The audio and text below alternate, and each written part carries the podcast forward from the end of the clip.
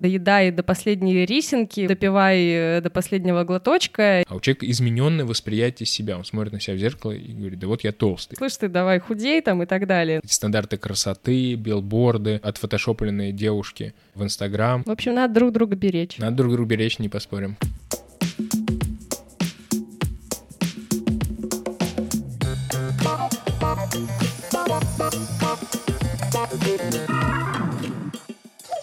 Доброго здоровья! Это подкаст о здоровье и качестве жизни без шапки. И сегодня для вас веду его я, Полина Полищук, и еще продюсер наших подкастов Купрум, Настя Фадина. Настя, привет! Привет, Полина, привет, Дмитрий. Антона сегодня с нами не будет, он присоединится к нам в следующих выпусках. А сегодня мы решили продолжить наш блог о питании и фитнесе и поговорим о сложной проблеме. Это расстройство пищевого поведения. И вопреки популярным заблуждениям, трудности с приемом пищи, собственно, как и депрессия, это совсем не блажь, а действительно трудная и опасная даже для жизни вещь. Эти проблемы требуют серьезной врачебной помощи, лекарств и поддержки близких в том числе. Поэтому сегодня мы об этом решили поговорить с врачом-психиатром и автором блога «Психиатр онлайн» Дмитрием Заносовым. Дмитрий, привет. Привет, привет. Спасибо, что позвали. Буду рад пообщаться на эту актуальную, на мой взгляд, тему. Супер, спасибо большое. Первый вопрос, на самом деле, по традиции. Как ты вообще стал психиатром и почему завел блог? Расскажи, пожалуйста, коротенько. Психиатром тут, на самом деле, выбор без выбора. Ну, просто мне понравилась эта специальность, и мне нравились многие медицинские специальности, но вот психиатрия показалась такая интересная в плане независимости от других специалистов. Ну, условно, хирург зависит от анестезиолога. Терапевт зависит от кучи других методов исследования. Психиатр. Все, диагноз ставится в ходе клинической беседы. И мне показалось интересно в себе совместить и врача, и аппарат по диагностике одновременно. Психиатр, в общем, зависит только от пациента, можно сказать так. А пациент только от психиатра, да? Типа того, да. Ну, собственно, давайте тогда к теме нашей. Вообще, что такое нормальное пищевое поведение? Почему такой вопрос, да? Вот как бы может показаться таким, вроде бы все понятно, что такое нормальное пищевое поведение, но многие из нас, во всяком случае, воспитывались в обстановке, когда вот говорят родственники, вот, доедай до последней рисинки, допивай э, до последнего глоточка, и ты выходишь из-за стола, не тогда, когда ты уже, ну, просто сыт, а когда ты просто обожрался. И мне кажется, это не совсем правильно. Вот поэтому, наверное, стоит ответить на вопрос, что такое нормальное пищевое поведение. Это извечный вообще вопрос в психиатрии, где нормы, где патология. Так, э, может быть, немножко по-хитрому можно ответить, сказать, что там, где не выполняются критерии психического расстройства, там норма. Но это такой слишком простой ответ, который подразумевает следующий вопрос. А какие признаки патологического состояния? И, соответственно, здесь нужно либо пуститься в перечисление всех критериев, которые указаны в международной классификации болезни, либо давайте сейчас попробуем просто привести такие, казалось бы, проявления, которые, скорее всего, намекают нам, что у человека есть проблема или нет проблем. Но вот если человек сверхценно недоволен своим внешним... Ну, я думаю, что многие из нас, подходя к зеркалу, хотели бы там что-нибудь, может быть, там, смотрят, блин, хотелось бы живот чуть-чуть с большим количеством квадратиков наркотиков. Но это возникает на несколько секунд и никак не влияет на наше функционирование. Если же у человека озабоченность его внешним видом занимает львиную долю его времени в сутках, он предпринимает какие-то меры, например, сидит на изнурительных диетах или занимается спортом, либо это вызывает у него негативные эмоции, которые присутствуют у него в течение всего дня. Либо, если мы говорим все-таки уже про пищевое поведение, расстройства пищевого поведения не могут быть ограничительными и с изнурительными тренировками, но, может быть, он начинает делить там продукты на хорошие и плохие. Может быть, он начинает испытывать негативные негативные эмоции вторично после того, как что-то съел, или наоборот есть, когда он испытывает негативные эмоции. Это звоночки, что это нездоровое поведение. То есть еда здесь становится не тем, что удовлетворяет наши физиологические потребности в энергии, это уже какое-то средство нормализации, в кавычках, своего самочувствия. Если человеку комфортно, вкусно, он ест то, что хочет, ест в таком количестве, в котором хочет, не испытывает в связи с этим негативных эмоций, плюс-минус остается в желаемом для него весе, то, наверное, это скорее нормальная э, форма пищевого поведения. Если же есть какие-то отклонения, тут на самом деле выделяют психологи, психиатры разные состояния. Есть расстройство пищевого поведения, есть нарушение пищевого поведения. Ну, то есть еще критериев расстройства нет, но у человека, например, вес больше, чем он хотел бы, и сбросить не получается как раз из-за того, что вот чувство вины за то, что он не может его сбросить, и это чувство вины порождает там какую-нибудь тревожность, которую он заедает. И вот здесь получается порочный круг, и этот порочный круг становится причиной того, что у него вес либо потихонечку растет, либо встал на отметке для него неприемлемый. А там дальше уже различные рассуждения, да, неприемлемые в каком плане? Может быть, быть, ему уже кардиолог сказал, что твой вес вообще-то уже выше нормы или верхняя граница нормы, и в купе там с остальными параметрами лабораторными, тебе нужно бы последить за собой, тут там сахарный диабет у тебя, или там инсульт, инфаркт, ишемия, что-нибудь тебя ждет на пороге, поэтому давай-ка ты, пожалуйста, прими э, меры. Я надеюсь, что кардиолог скажет это так этично. Ну, знаете, наверное, как бывает, что приходишь к врачу, он тебе говорит напрямую, слышь, ты давай худей там и так далее. Ну, мне кажется, это, наверное, не совсем правильно, иначе человек может вообще попасть в пучину просто переедания, вины и прочего. Мы же это тоже понимаем. Верно я говорю? Да, конечно, способность разговаривать с своими пациентами — это отдельное искусство. И я думаю, что врач, от которого пациент выходит, ему стало хуже, и вместо того, чтобы быть замотивированным к тому, чтобы за собой следить, он ходит с чувством вины, и это порождает новый виток каких-то патологических актов, то, наверное, это не самый лучший врач, наверное. Лучше бы, наверное, чтобы он вообще с пациентами не работал. Ну, конечно, мы, кстати, не должны исключать тот факт, что просто коммуникация конкретного врача, может быть, отличного врача, и коммуникация отличного пациента не сложилась, и достаточно часто, наверное, об этом тоже нужно сказать, во время патологического ну, расстройства пищевого поведения бывает возникают такие сенситивные идеи, и человек начинает улавливать контекст тот, которого нет. Поэтому ему условно рассказывал кардиолог или там терапевт очень аккуратно, обходительно, но он увидел в его там условно ухмылке какой-то подтекст и счел, что над ним врач издевается. Здесь, конечно, дело не во враче, здесь дело в болезненности состояния. В общем, надо друг друга беречь. Надо друг друга беречь, не поспорим. А давайте тогда более подробно рассмотрим расстройство пищевого поведения с точки зрения психиатрии. Что это такое и все-таки оно какое-то одно или бывают какие-то разновидности? Можете подробнее перечислить? Ну, чисто операционально выделяются в международной классификации болезни. Это нервная анорексия, нервная булимия, психогенное переедание. В отдельно не в поведенческих расстройствах там есть психогенный отказ от еды, там переедание неорганических веществ.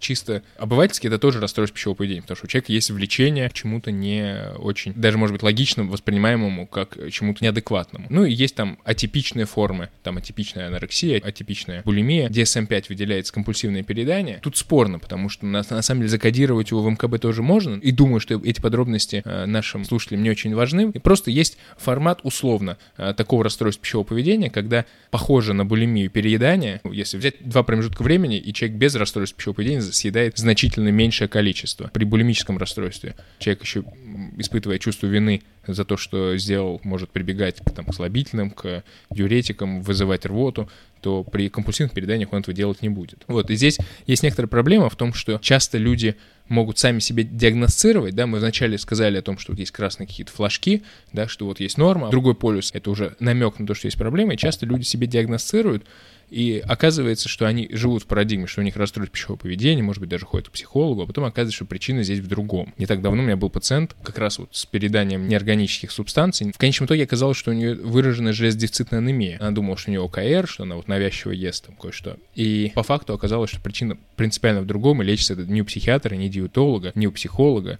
да, а у терапевта или гематолога. Хорошо. Вопрос такой. Э, есть ли смысл человеку без медицинского образования разбираться в видах расстройств пищевого поведения, в самих расстройствах, да, отличать анорексию от булимии, булимию от чего-то еще и, и так далее? Или все-таки, если он замечает у себя какие-то красные флажки, просто идти сразу к врачу? Или как? Ну, я, конечно, противник самодиагностики. Я думаю как раз, что если есть сомнения в том, что мое функционирование нормально, при этом не обязательно касается только лишь психиатрии, это любой область нашего здоровья, то нужно пойти и, что называется, сверить часы со специалистом. Потому что здесь может складываться мозаичность знания. Человек, ну, условно, на Википедии почитал, наш с вами подкаст послушал, и у него сложилось впечатление, что он разбирается в расстройстве пищевого поведения, начинает диагностировать себя. И это, кстати, даже у молодых психиатров тоже часто проявляется, когда мы еще мало чего знаем, мы начинаем друг на друга смотреть через призму. Рядом со мной сидит коллега. Не может ли он э, быть моим пациентом, в общем-то. Поэтому мозаичность знания, она может привести к, во-первых, к затягиванию состояния, да, потому что человек, может быть, неправильно его оценил. Может приводить к тому, что человек себе понаставит каких-то диагнозов, это будет какое-то вторичное психологическое ухудшение, но я думаю, что здесь все психологически понятно. Поэтому кажется, что при любых сомнениях нужно лучше обратиться, в крайнем случае ничего страшного не случится, если вам скажут, да нет, у вас нет никаких проблем, но в то же время сложно представить человека, у которого нет абсолютно никаких проблем, и он приходит на прием к психиатру. Я думаю, как минимум психологическая там какая-то есть. Что вдруг его заставило задуматься, что у него есть там расстройство пищевого поведения, лучше обратиться, чем разбираться самостоятельно, не обладая медицинским образованием. Хотя даже обладая медицинским образованием, если условно это слишком далеко от вашей профессиональной деятельности, то тоже лучше сходить. Подскажите, а кто чаще всего страдает расстройствами пищевого поведения и с чем это связано? Есть ли какие-то статистические данные, которые говорят, что по половому признаку возрастному кто-то более склонен к расстройствам определенных пищевых поведений? Действительно, есть сообщение о том, что чаще болеют женщины, и чаще болеют в возрасте от 14 до 22 и до 25 лет, ну, это инициация заболевания, да, потому что мы часто видим, что если у человека началось расстройство пищевого поведения, и оно плохо контролировалось, или была некоторая резистентность, даже при условии, что человек лечился, оно может продолжать сохраняться годами, что, ну, может, в общем-то, и в 50 лет об себя обнаруживать. Такими процентными сведениями эпидемиологическими я не обладаю. Я думаю, что их можно посмотреть в каких-то справочных материалах, потому что они из года в год меняются. Опять же, в разных странах может быть по-разному. Здесь Э, дискутабельный вопрос выявляемости, потому что в некоторых странах есть особенность того, что смещается оценка состояния там, в сторону другого заболевания какого-нибудь, потому что, не знаю, будем мы об этом говорить или нет, думаю, сейчас я скажу о том, что часто при расстройстве пищевого поведения мы видим иные психические расстройства. И были исследования, ну, это не, не какой-то метаанализ, но попадали сведения, что там было 2400 человек исследований, у 97% из этих 2400 было иное там психическое расстройство, тревожное расстройство настроения, посттравматическое стрессовое расстройство, расстройство личности. Ну, то есть это такая глобальная цифра, что только у трех человек из ста есть вероятность иметь, при условии, что у него есть расстройство пищевого поведения, иметь только изолированно его. Поэтому в зависимости от оценок, а тут, когда есть иное расстройство, оно может ухудшать, то есть было нарушение пищевого поведения, а оно стало расстройством в свете того, что иное э, психическое расстройство, оно просто ухудшило течение заболевания. Может восприниматься и неправильно диагностироваться. Например, возможно переедание там, при биполярно-аффективном расстройстве там, в депрессивную фазу. И врач не выпросил у пациента сведения за то, что это биполярно-аффективное расстройство, или он счел для себя возможным выделить расстройство пищевого поведения отдельно, а там биполярное отдельно. Может быть, кто-то из специалистов даже с ним бы поспорил, потому что он увидел бы, что это РПП, в частности, зависит от циклов биполярных активных расстройств. Тогда его, наверное, неправильно выносить как самостоятельно. Ну, в общем, здесь много о чем могут специалисты дискутировать, и я думаю, что это для, для наших слушателей не так важно, но остается важным отметить, что проводить прямую да, оценку достаточно сложно. Ну, я, я так а, аккуратненько съехал с ответа, что я цифрами не обладаю, потому что в моей практической деятельности мало чем поможет знание, что там у 90% есть э, что-нибудь. Ну, окей, а вот конкретно у этого пациента есть или нет, надо разобраться. Поэтому эпидемиологию никогда не любил и не очень понимаю, зачем она лечебному врачу нужна. Э, эпидемиологи, дорогие мои, не обижайтесь, у всех свое мнение. Я что хотела еще узнать. Вот, хорошо, есть такое расстройство, да, и опять же, ну, как я вначале говорила во вступлении, многие люди полагают, что это, ну, такая блажь, как бы, в принципе, как и депрессия, что вот, ой, ты там что-то не доедаешь или, наоборот, переедаешь, ну, подумаешь, это всего лишь еда. Вот э, хочется услышать от тебя, а, к чему приводят, к каким последствиям, каким побочным эффектам и осложнениям расстройства пищевого поведения, то есть на какое комплексное воздействие они оказывают на организм, э, на органы по отдельности и так далее. Мне кажется, это важно. Да, это вообще очень серьезный вопрос, потому что действительно отношение к расстройству пищевого поведения частенько такое, что это может быть даже выбор самого пациента. Но на самом деле это одно из немногих заболеваний, которое может приводить даже к недобровольной госпитализации. Я говорю про нервную анорексию, конечно, просто когда мы говорим про РПП, наверное, давайте договоримся договоримся, да, что в рамках этого эфира мы говорим про наиболее часто встречаемые это нервная анорексия, нервная булимия и э, компульсивные переедания. Остальные, о которых мы чуть раньше сказали, они все-таки встречаются реже, и э, не, не так, может быть, даже много информации о них в, у неспециалистов. Нервная анорексия потенциально может приводить к ахексии, даже к смерти, поэтому при терминальных стадиях врач может госпитализировать пациента независимо от того, что пациент этого не хочет, потому что выполняется в нашей стране правило, что если оставить человека без помощи, это может повлечь ухудшение состояния. У нас существует отдельно, да, там в законе о психиатрической помощи две статьи, одна там недобровольное освидетельствование, то есть врач будет говорить, даже если пациент говорит, я не, я не хочу вашего освидетельствования, ну, любое общение с психиатром называется освидетельствованием. И дальше он может принять решение о том, что это состояние должно лечиться стационарно под наблюдением специалистов.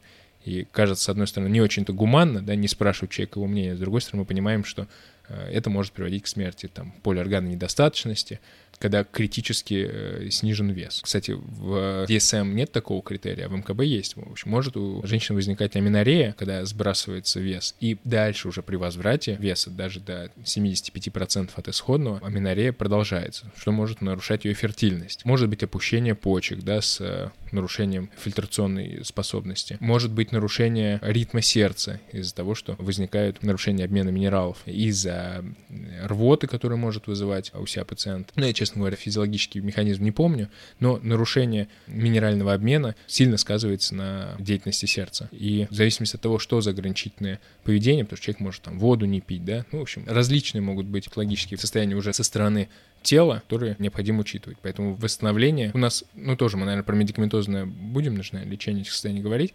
Из-за того, что это комплексная проблема, да, часто привлекают к проблеме диетолога, могут привлекать реаниматолог, анестезиолог, но там будет не реанимационные мероприятия производить, а такую инфузионную терапию подбирать. А перечисли тогда красные флажки расстройств пищевого поведения, когда бить тревогу? Когда нужно обращаться к специалисту? Когда нужно обращаться к специалисту. Уже сказал, да, когда занимает львиную долю времени негативная эмоция, связанная со своим внешним видом. У каждого вот этого красного флажка может быть множество «но», да, то есть, условно, человек э, считает калории, но он умеет их считать, он профессиональный спортсмен, он их считает потому что, ну, то есть здесь получается, что внешняя причина не внутренняя, не болезненная, а внешняя, хотя даже нередко мы видим расстройство пищевого поведения у спортсменов, поэтому, казалось бы, изначально внешняя причина привела к тому, что развилось расстройство. Человек не может есть то, что он хочет есть, или он теряет контроль над тем, что он ест. У него есть очистительное поведение, которое в норме никогда не встречается. Очистительное поведение чем опасно? Тем, что кислое содержание желудка, оно может нарушать целостность эпителия пищевода, может развиваться пищевод Барретт. Это, в общем-то, состояние, которое в перспективе может привести к, к онкологии. Может нарушаться эмаль зубов. Есть такие пациенты, кому необходима помощь стоматолога из-за того, что он длительно страдает этим заболеванием. Человек прибегает к, ну, может быть, к рвоте не прибегает, но там ест слабительные и диуретики для того, чтобы в зеркале себе нравиться или э, весить на весах э, столько, сколько он хотел. И бывают такие ситуации, когда всем родственникам очевидно, что человек выглядит прекрасно, что он абсолютно не толстый, его индекс массы тела уже там, если и нижняя граница нормы. А у человека измененное восприятие себя. Он смотрит на себя в зеркало и говорит, да вот я толстый. Если Э, человек смотрит на свои фотографии, которые у него были раньше, и он говорит, вот тогда-то я был нормальным, а сейчас нет. Ну, тоже, да, здесь везде, еще раз повторюсь, может быть но, может, действительно он был в нормальном весе, а сейчас набрал, и вот это вот критерий отдельно ничего не значит, потому что здесь здоровое желание вернуть свою там красоту, которая была там в подростковом, ну, не в подростковом, там, может быть, лет 10 назад. Ну, основное, наверное, это все-таки эмоции. Если эти эмоции заедаются, это флажок, я тревожусь, и этот уровень тревоги у меня снижается из-за того, что я ем. Или я испытываю ненависть к себе, я ем, у меня появляется чувство вины за то, что я ем, я еще больше испытываю чувство вины, или у меня чувство вины за то, что я хочу есть, я ограничиваю себя, этот вот контроль, создает впечатление у меня, что я вот хоть что-то могу контролировать. Такие красные флажки. Думаю, что, наверное, так вот сейчас еще себя повдавливаю, могу что-то придумать. Но ключевое это все-таки кажется, что, во-первых, изменение. Было одно функционирование, а сейчас другое. Сейчас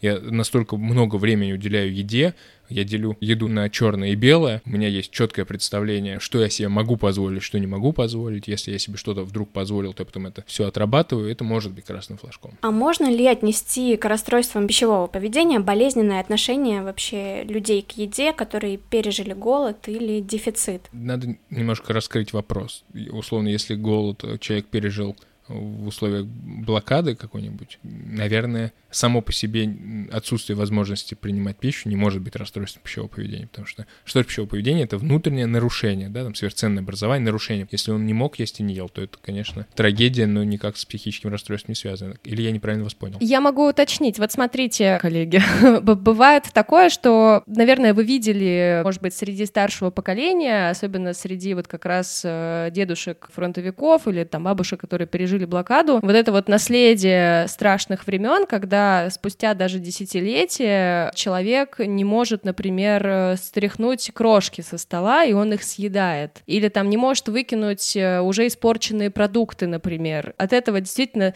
сложно ему и другим. И относится ли это к расстройству пищевого поведения? Можно ли это как-то корректировать? Ну, понятное дело, что там человеку может быть много лет, но тем не менее, как вот помочь в таких случаях? Здесь, скорее всего, не расстройство пищевого поведения, а какая-то психологическая травма, психологически понятная экономия еды, но вот это психологически понятное поведение родственника может приводить у его э, родственников, кто так не травмирован, может приводить действительно к расстройству пищевого поведения. Вообще много факторов, которые потенциально могут приводить. И там и разговоры родителей, да, что вот будешь там условно толстый, тебя никто не будет любить. Просто какие-то неуместные замечания. У самого человека, который сметает крошки с стола, и он может объяснить, да, что вот мы там пережили голод, и сейчас с таким уважением отношусь к происходящему, я думаю, что это, наверное, работа не для психиатра, а работа для психолога, если это вызывает дистресс, да, если возникают конфликты с родственниками, это чем-то мешает, то, возможно, эту проблему нужно решать, возможно, это вообще стоит признавать проблемой. Если же э,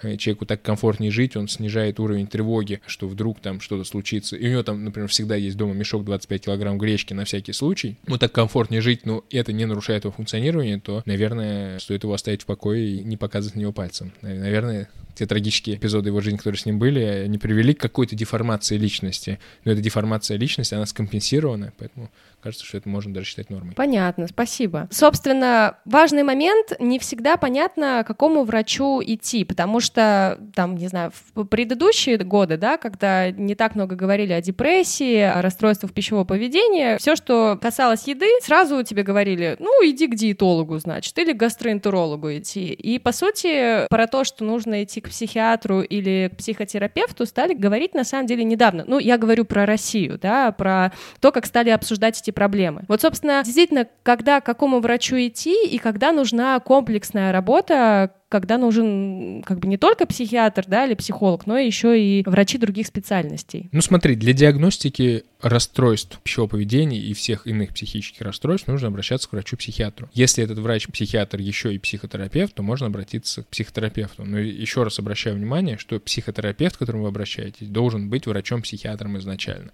Потому что если себя психотерапевт называет психолог, то диагноз он не может ставить. И здесь не то, чтобы какой-то снобизм от меня происходит, просто кажется, что человек должен заниматься не только узкой темой расстройств пищевого поведения, а должен мочь проводить дифференциальный диагноз с иными психическими расстройствами и, возможно, предположить какое-то расстройство соматическое. Если вдруг у психолога достаточно подготовки, то не знаю, как здесь э, сказать, но кажется, да, что если даже у человека нет никакого образования, он умеет диагностировать, то, во-первых, это редкий человек, но, во-вторых, ну, кажется, что это исключение из правил, нежели правило. Поэтому кажется, что наиболее простым способом пойти к врачу-психиатру, даже если он какой-то узкой специализации на расстройство пищевого поведения, потому что расстройство пищевого поведения — это маленький достаточно раздел из всех э, психических расстройств. Но первый этап к излечению — это, конечно, постановка диагноза. Диагностика, еще раз обращаю внимание, занимается врач. Дальше в зависимости от состояния врач назначает лечение. И психотерапевтическое лечение — это просто вид лечения. Потому что при некоторых состояниях достаточно лишь только психотерапевтическое лечение. При некоторых нужно назначить медикаменты, порекомендовать психотерапию. В некоторых случаях пом- без помощи диетолога не обойтись. Но здесь тоже нужно различать. Бывает диетолог — это врач-гастроэнтеролог, врач-эндокринолог, либо терапевт, кто доучился, либо диетологом нередко себя называют спортивные тренеры, которые прошли какие-то курсы диетолога. Тоже разные вещи.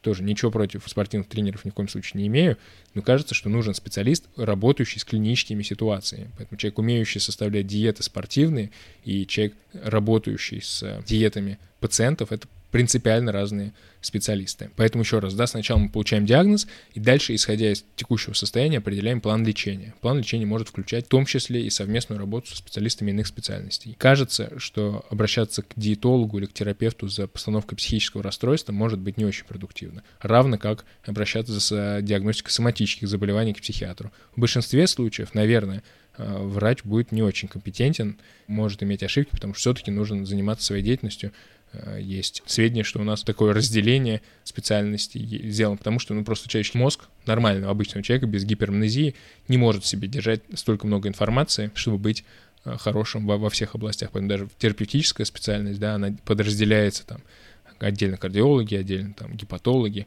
так далее. Надеюсь, ответил на вопрос. Да, все-таки сначала еще раз к психиатру. Угу. Да, ответ замечательный, спасибо. Вот, собственно, хочется понять, что действительно может спровоцировать РПП, потому что не всегда мне, например, понятно, что вот кроме каких-то, например, историй со стандартами красоты, да, с нашими какими-то стереотипами, может еще повлиять на человека. Но об этом тоже, естественно, важно сказать, потому что это в любом случае актуально э, до сих пор. Вот хочется от тебя услышать, как от врача-психиатра, собственно, собственно. Да, ну ты абсолютно права.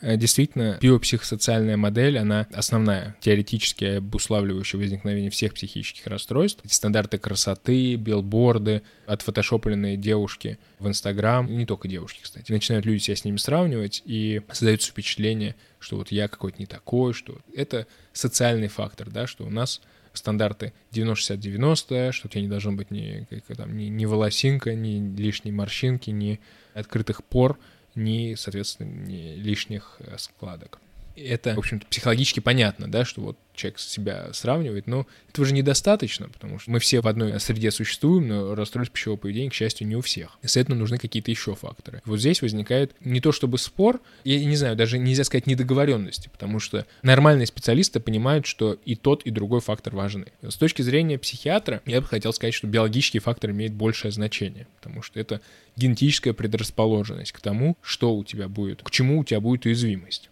И даже психологический фактор, он формируется из генетической предрасположенности. Ну, а психологи часто говорят, или там психотерапевт, специализирующий на расстройстве пищевого поведения, говорят, что психологические особенности твоего функционирования, они имеют первостепенное значение, но они из чего вытекают из воспитания, а воспитание там в одной семье может быть у одного будут поведенческие предпосылки, у второго нет. Следовательно, наверное, все-таки генетический фактор первостепенный. Поэтому он так и стоит. Био, психосоциальный. То есть биологический первый, психо второй, социальный третий. Поэтому, наверное, даже по значимости они распределены таким образом. А, ну, останавливаясь... Короче, на... это гидра, гидра такая.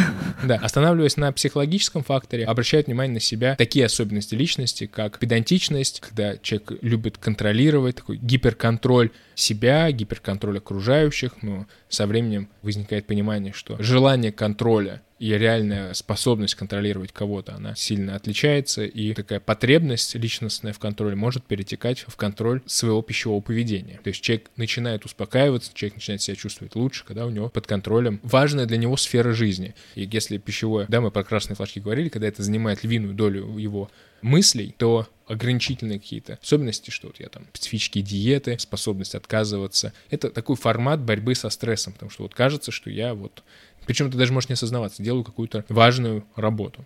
И эмоциональная дезрегуляция тоже такая психологическая особенность уязвимости человека к стимулам. И это может проявляться в виде возникновения эмоций, на первый взгляд, не особо понятных ситуациях. То есть там был какой-то триггер, но у человека без дезрегуляции этот же триггер не вызвал бы такой реакции такой реакции по длительности, такой реакции по глубине.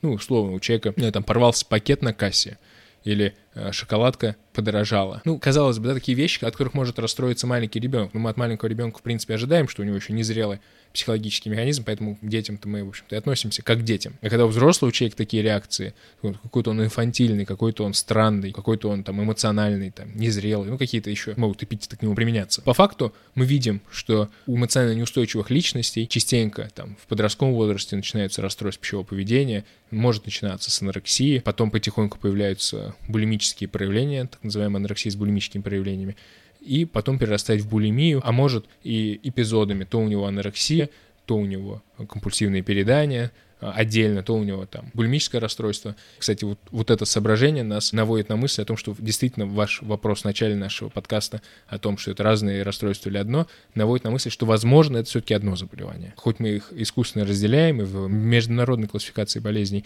они выделены отдельно, но мы видим частенько, что одно перерастает в другое, и только лишь, наверное, потому, что есть люди, у кого есть отдельное расстройство, а есть люди, у которых они все мигрируют одно в другое, мы все-таки допускаем, что, наверное, все-таки это сепарированное расстройство, хотя здесь споры присутствуют. Допускается, что это единый континуум состояний, перерастающих одно в другое. Супер. Смотри, какое дело. Хорошо, вот мы понимаем про причины расстройств пищевого поведения у девочек, да, вот я понимаю, там у девочек, у девушек, у женщин. Какие причины расстройств пищевого поведения чаще всего бывают у мужчин? Потому что я так понимаю, что могут быть какие-то другие еще факторы, так как все-таки истории там с фотошопами и прочим, они больше касаются, как ни крути, женскую часть населения. Что может натолкнуть на РПП, собственно, мужскую психику? Какие какие факторы? Я думаю, что факторы одни и те же. Почему возникает у женщин чаще, чем у мужчин это расстройство, однозначного ответа нет, но, наверное, все-таки есть некоторые различия в эмоциональном функционировании, поэтому, наверное, те генетические факторы, отвечающие за психологическое развитие, потому что мы, например, эмоционально неустойчивое расстройство личности тоже значительно чаще видим у женщин, нежели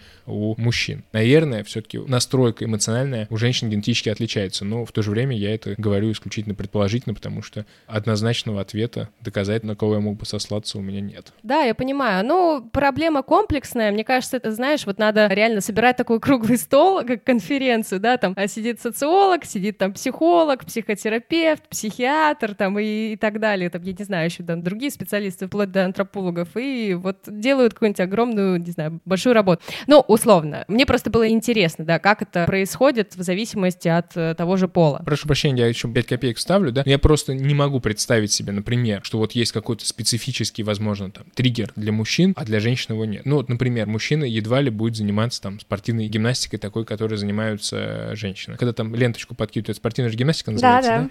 Да, да. Художественная гимнастика. Художественная, да. То есть вполне возможно, что вот если это спортсмен, то просто общество предъявляет меньше требований к весу. Я думаю, это известный факт, что девушка иногда просит там грудь перетягивать, чтобы она не росла в подростковом возрасте для достижения каких-то спортивных результатов. Вот третий фактор, да, мы говорим, что общество, может быть, меньше обращает внимание и требует от мужчин в этом вопросе, но, как мы уже сказали, что все-таки социальный фактор по значению, он все-таки последний. Наверное, генетическая предрасположенность и психологическая, они в большей степени развиты у женщин, наверное, поэтому они более уязвимы. А вот интересно поговорить про мифы вокруг расстройств пищевого поведения. Вот с какими вы чаще всего сталкиваетесь? Может быть, развеете эти стереотипы? Я думаю, что мифы сильно похожие на те, которые вообще вокруг всех психических расстройств есть, чаще всего, что это выбор самого пациента, что его там можно убедить, можно взять с ним там сесть на, на кухне, поговорить и объяснить ему, что его формат пищевого поведения — это все ерунда. Мифы присутствуют, что вот можно сейчас какими-то там суперфразами, суперсловами переубедить. На деле это часто оказывается обычным обесцениванием,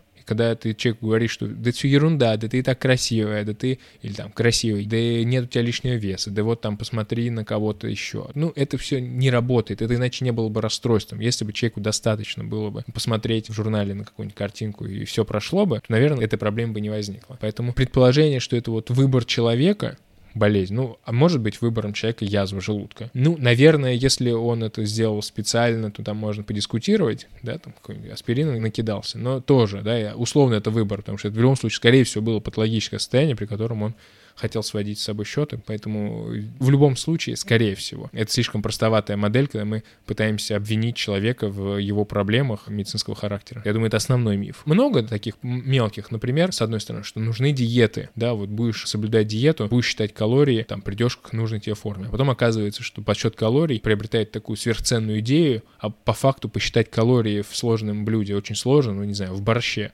сколько там калорий, а в пицце сколько. И в таком случае мы начинаем уже делить пищу на черное и белое, мы говорим, что в таком случае я не могу целый пласт блюд есть. Это уже, уже патологическое поведение. Человек хочет, но он испытывает стыд, испытывает вину э, за то, что он там хотел бы, и у него будут срывы потенциально, и эти срывы будут приводить к вторичным эмоциям. Вот он уже порочный круг. Возможно, такие простоватые тоже советы на, на вроде как диеты и считай калории, они могут быть эффективны, но у человека, скорее всего, не предрасположенного к расстройству пищевого поведения. В таком случае они эффективны для чего? Для какой-то иной цели, а не для борьбы с расстройством пищевого поведения. Да, спасибо. А что тогда может быть профилактикой расстройств пищевого поведения? Какой-то универсальной профилактики, чтобы мы условно сейчас сказали и предотвратили развитие у слушателей расстройств пищевого поведения у нас нет. Но, наверное, обществом делается достаточно много движений в этом направлении. Сейчас там плюс сайз-модели стали появляться. На Западе, в принципе, насколько мне известно, потихонечку отходят от таких э, стандартов красоты и допускают к печати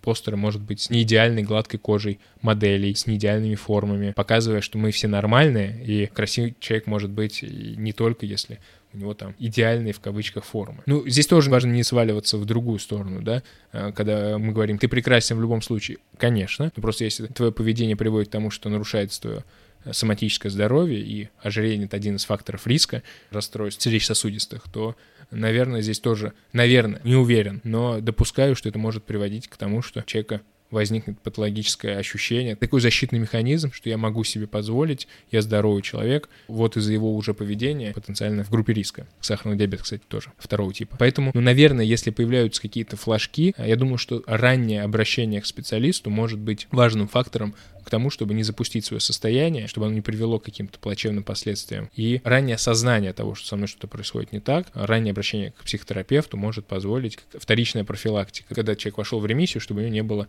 больше обострений. На этапе, когда нет никаких проблем сейчас, мне кажется, сложно предположить, помимо того, что обществом делает, да, то есть мы говорим, что социальный фактор, он третий по значению, но при этом с него начинает то, что, с одной стороны, легче всего, но это триггерный фактор, поэтому предрасположенных людей социальные факторы могут провоцировать. Если их не будет, то высказывается предположение, что больше людей предрасположенных все-таки не разовьет у себя расстройство и не нарушит своего функционирования. К лечению хочется перейти, раз уж мы говорим с психиатром, психиатр может выписывать всякие замечательные таблетки и так далее. Хочется понять, нужны ли вообще лекарства для лечения РПП? Я вот, например, понятия не имею, как выглядит работа, когда вот человеку поставлен диагноз. Выписывают ли ему что-то или есть какая-то тактика, ее нужно придерживаться? Что делать, в общем? То есть как ведет себя обычно врач, когда стоит диагноз РПП? Ну и, соответственно, далее там анорексия, булимия и так далее. Да, действительно, проблема медикаментозного лечения, она основная, из-за которой критикуют вообще подход, что нужно обращаться к психиатру, потому что, ну, а что ты обратишься к психиатру? У них не так много вообще доказательных методов, чем можно тебя лечить. Но, как я уже сказал, очень высокий уровень коморбидности, поэтому коморбидные состояния могут ухудшать течение расстройств пищевого поведения.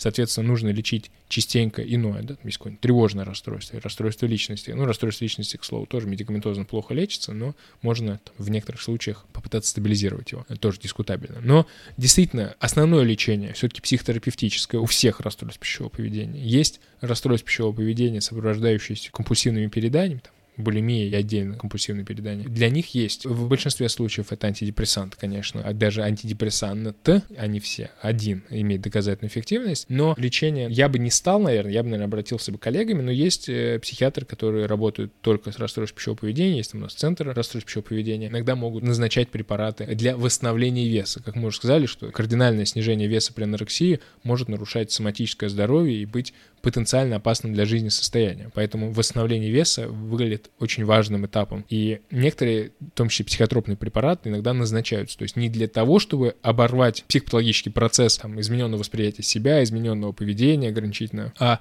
для того, чтобы просто вернуть вес к норме, для того, чтобы просто, выражаясь таким термином, засунуть человека за такую терминальную черту, чтобы его жизни сейчас ничего не угрожало. Но без психотерапевта, подчеркну еще раз, обойтись невозможно при любом психическом расстройстве. Но здесь тоже важно понимать, что э, психотерапевтов огромное количество, школ психотерапии тоже около тысячи вроде как, и не все одинаково полезны.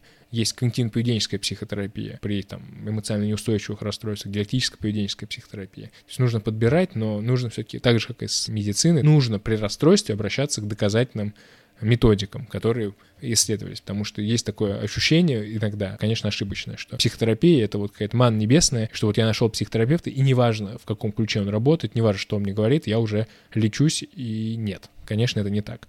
Поэтому если психотерапевтический подход не подразумевает работу с РПП, и там интуитивно специалист думает, что это может он с этим помочь, наверное, это не то, что нам нужно. Нужно когнитивно-поведенческая психотерапия все-таки.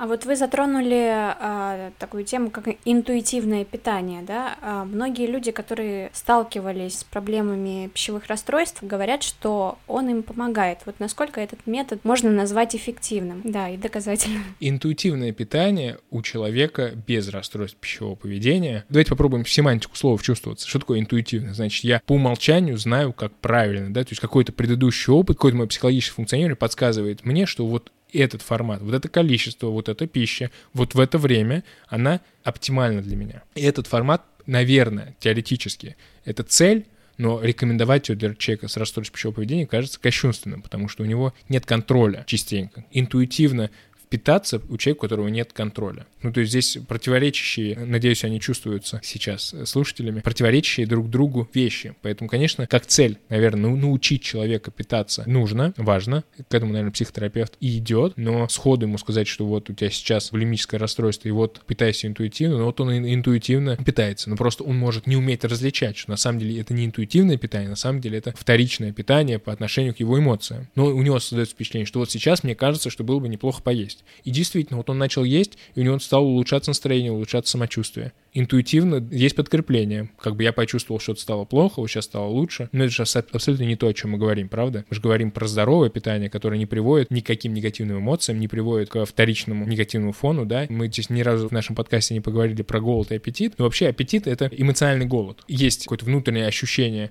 нам организм дает сигнал о том, что нужно восполнить питательные вещества объективно, а есть аппетит, который может субъективно человеком переживаться так же, как голод. И здесь возникает вопрос, как отличить? Нужен человек действительно психотерапевту научить отличать, потому что субъективно частенько, что человеку кажется, что очень похоже, а потом какие-то оттенки научается различать. Но даже очень примитивно, да, если условно ты два часа назад поел, а сейчас у тебя жуткий голод, то, скорее всего, это не голод, а аппетит. Но если ты, не знаю, там 8 часов не ел или 10, кстати, тоже, да, говорится, что нельзя допускать у людей, предрасположенных к расстройству пищевого поведения, голода, не аппетита, а голода, потому что условно вот этот дефицит, который возник, может восполняться неадекватным количеством пищи, как следствие порочными кругами, про которые мы не раз уже сегодня в ходе нашего подкаста поговорили. Я прям вспомнила все эти истории про интервальное голодание и так далее, что люди, у которых есть уже какие-то расстройства пищевого поведения, они хватаются буквально вот за любую возможность как-то поэкспериментировать, да, там раньше, там, не знаю, 10 лет назад были какие-то шоколадные диеты, а сейчас это интервальное голодание, там, не знаю, через 5 лет что-то еще придумают, в общем, как-то так. Есть предположение, что на самом деле все вот эти диеты, они у человека без расстройств пищевого поведения, скорее всего, окажутся незамеченными. То есть он даже, ну, у него возникнет эта идея, я вот буду вот так есть. Два-три раза попробует и что-то как-то забьет, потому что это нарушает его как-то привычный уклад,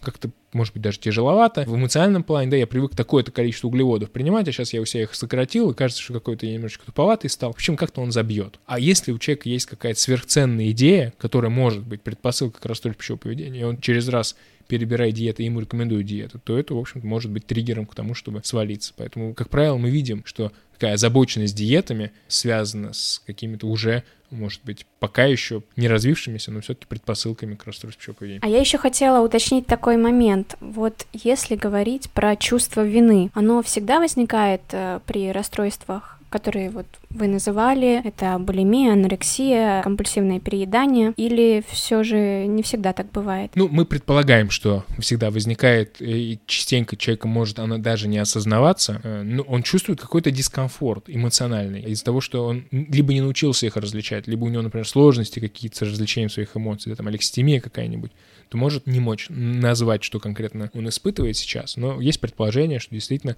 эмоциональный компонент, да, он присутствует, и именно это и есть расстройство. Но опять же, да, этот эмоциональный компонент человек может сам у себя идентифицировать, а оказывается, что это вообще иное расстройство, у человека депрессия, у него отказ от еды, а он дифференцирует как анорексию, хотя анорексия — это расстройство пищевого поведения, а не просто отказ от еды, там, пропал аппетит. Это симптом иного заболевания, принципиально здесь нет расстройства пищевого поведения. Нельзя однозначно сказать, что его нет, нужно собирать анамнестические сведения, потому что если это коморбидное состояние, то может быть и есть, но в примере вакууме может оказаться, что это симптом заболевания не связанный.